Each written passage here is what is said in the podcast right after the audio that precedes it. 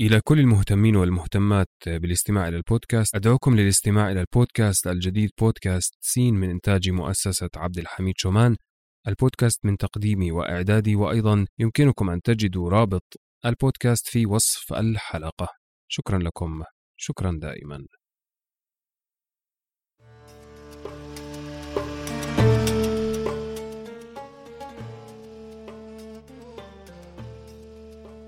كان يا مكان في قديم الزمان وسالف العصر والأوان ملك يدعى شهريار يحب الاستماع إلى قصص الإنس والجان.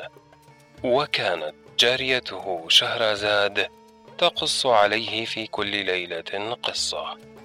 هذا بودكاست ألف ليلة وليلة الموسم الثالث.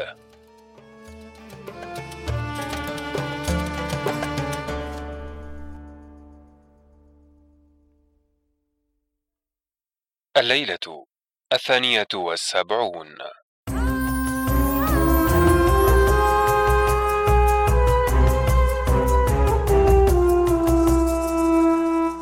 حكاية الملك عمر النعمان مع ولديه شركان وضوء المكان.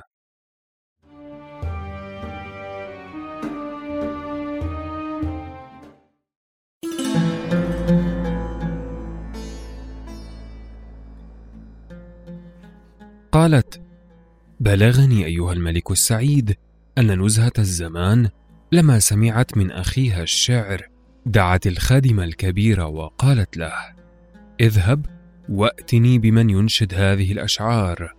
فقال لها إني لم أسمعه ولم أعرفه والناس كلهم نائمون. فقالت له كل من رأيته مستيقظا فهو الذي ينشد الأشعار ففتش. فلم ير مستيقظا سوى الرجل الوقاد. وأما ضوء المكان فإنه كان نائما. فلما رأى الوقاد الخادم واقفا على رأسه خاف منه. فقال له الخادم هل أنت الذي كنت تنشد الشعر؟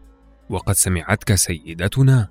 فاعتقد الوقاد أن السيدة اغتاظت من الإنشاد فخاف وقال له والله ما هو أنا؟ فقال له الخادم ومن الذي كان ينشد الشعر؟ فدلني عليه فإنك تعرفه لأنك يقظان. فخاف الوقاد على ضوء المكان وقال في نفسه ربما يضره الخادم بشيء. فقال لم أعرفه. فقال له الخادم والله إنك تكذب فإنه ما هنا قاعد إلا أنت فأنت تعرفه. فقال الوقاد أنا أقول لك الحق. إن الذي كان ينشد الأشعار رجل عابر طريق وهو الذي أزعجني وأقلقني فالله يجازيه. فقال له الخادم إذا كنت تعرفه فدلني عليه وأنا أمسكه وأخذه إلى باب المحفة التي فيها سيدتنا أو أمسكه أنت بيدك. فقال له اذهب أنت حتى آتيك به. فتركه الخادم وانصرف ودخل وأعلم سيدته بذلك وقال ما أحد يعرفه لأنه عابر سبيل.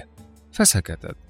ثم إن ضوء المكان لما أفاق رأى القمر وصل إلى وسط السماء وهب عليه نسيم الأسحار فهيج في قلبه البلابل والأشجان فحسن صوته وأراد أن ينشد فقال له الوقاد ماذا تريد أن تصنع؟ فقال له أريد أن أنشد شيئا من الشعر لأطفئ به نار قلبي.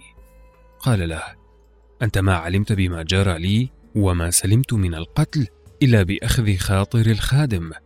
فقال له ضوء المكان وماذا جرى؟ فأخبرني بما وقع. فقال يا سيدي قد أتاني الخادم ومعه عصا طويلة من اللوز وجعل يتطلع في وجوه الناس وهم نائمون ويسأل على من كان ينشد الأشعار فلم يجد من هو مستيقظ غيري فسألني فقلت له إنه عابر سبيل. فانصرف وسلمني الله منه وإلا كان قاتلني. فقال لي إذا سمعته ثانيا فات به عندنا. فلما سمع ضوء المكان ذلك بكى وقال من يمنعني من الإنشاد؟ فأنا أنشد ويجري علي ما يجري. فإني قربت من بلادي وما أبالي بأحد. فقال له الوقاد أنت ما مرادك إلا هلاك نفسك. فقال له ضوء المكان لا بد من إنشادي. فقال له الوقاد قد وقع الفراق بيني وبينك من هنا وكان مرادي. أن لا أفارقك حتى تدخل مدينتك وتجتمع بأبيك وأمك. وقد مضى لك عندي سنة ونصف ما حصل لك مني ما يضرك. فما سبب إنشادك الشعر؟ ونحن في غاية التعب من المشي والسهر. والناس قد هجعوا ليستريحوا من التعب ومحتاجون إلى النوم. فقال ضوء المكان لا أرجع عما أنا فيه. ثم هزته الأشجان. فباح بالكتمان وجعل ينشد هذه الأبيات. قف بالديار وحي الأربع الدرسا ونادها فعسى أن تجيب عسى فإن أجنك ليل من توحشها. أوقد من الشوق في ظلمائها قبسا. إن صلى صل عذاريه فلا عجب أن يجني لسعا وإني أجتني لعسا. يا جنة فارقتها النفس مكرهة. لولا التأسي بدار الخلد مت أسى. وأنشد أيضا هذين البيتين. كنا وكانت لنا الأيام خادمة. والشمل مجتمع في أبهج الوطن. من لي بدار احبائي وكان بها. ضوء المكان وفيها نزهة الزمن. فلما فرغ من شعره صاح ثلاث صيحات ثم وقع مغشيا عليه فقام الوقاد وغطاه. فلما سمعت نزهة الزمان ما أنشده من الأشعار المتضمنة لذكر اسمها واسم أخيها بكت وصاحت على الخادم وقالت له ويلك إن الذي أنشد اولا أنشد ثانيا وسمعته قريبا مني.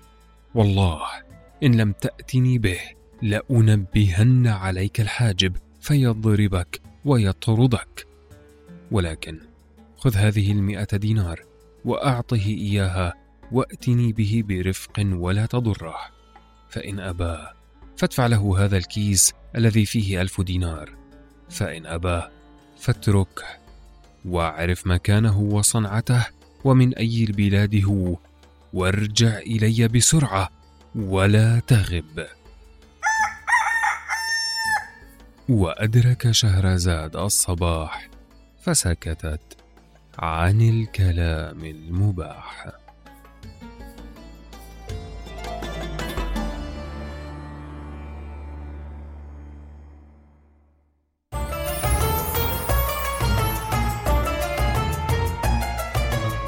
أنا نزار الحمود معكم في قراءة الليالي. لا تنسوا مشاركة الليالي مع من تظنون أنهم سيحبون ذلك. شكرا لكم شكرا دائما.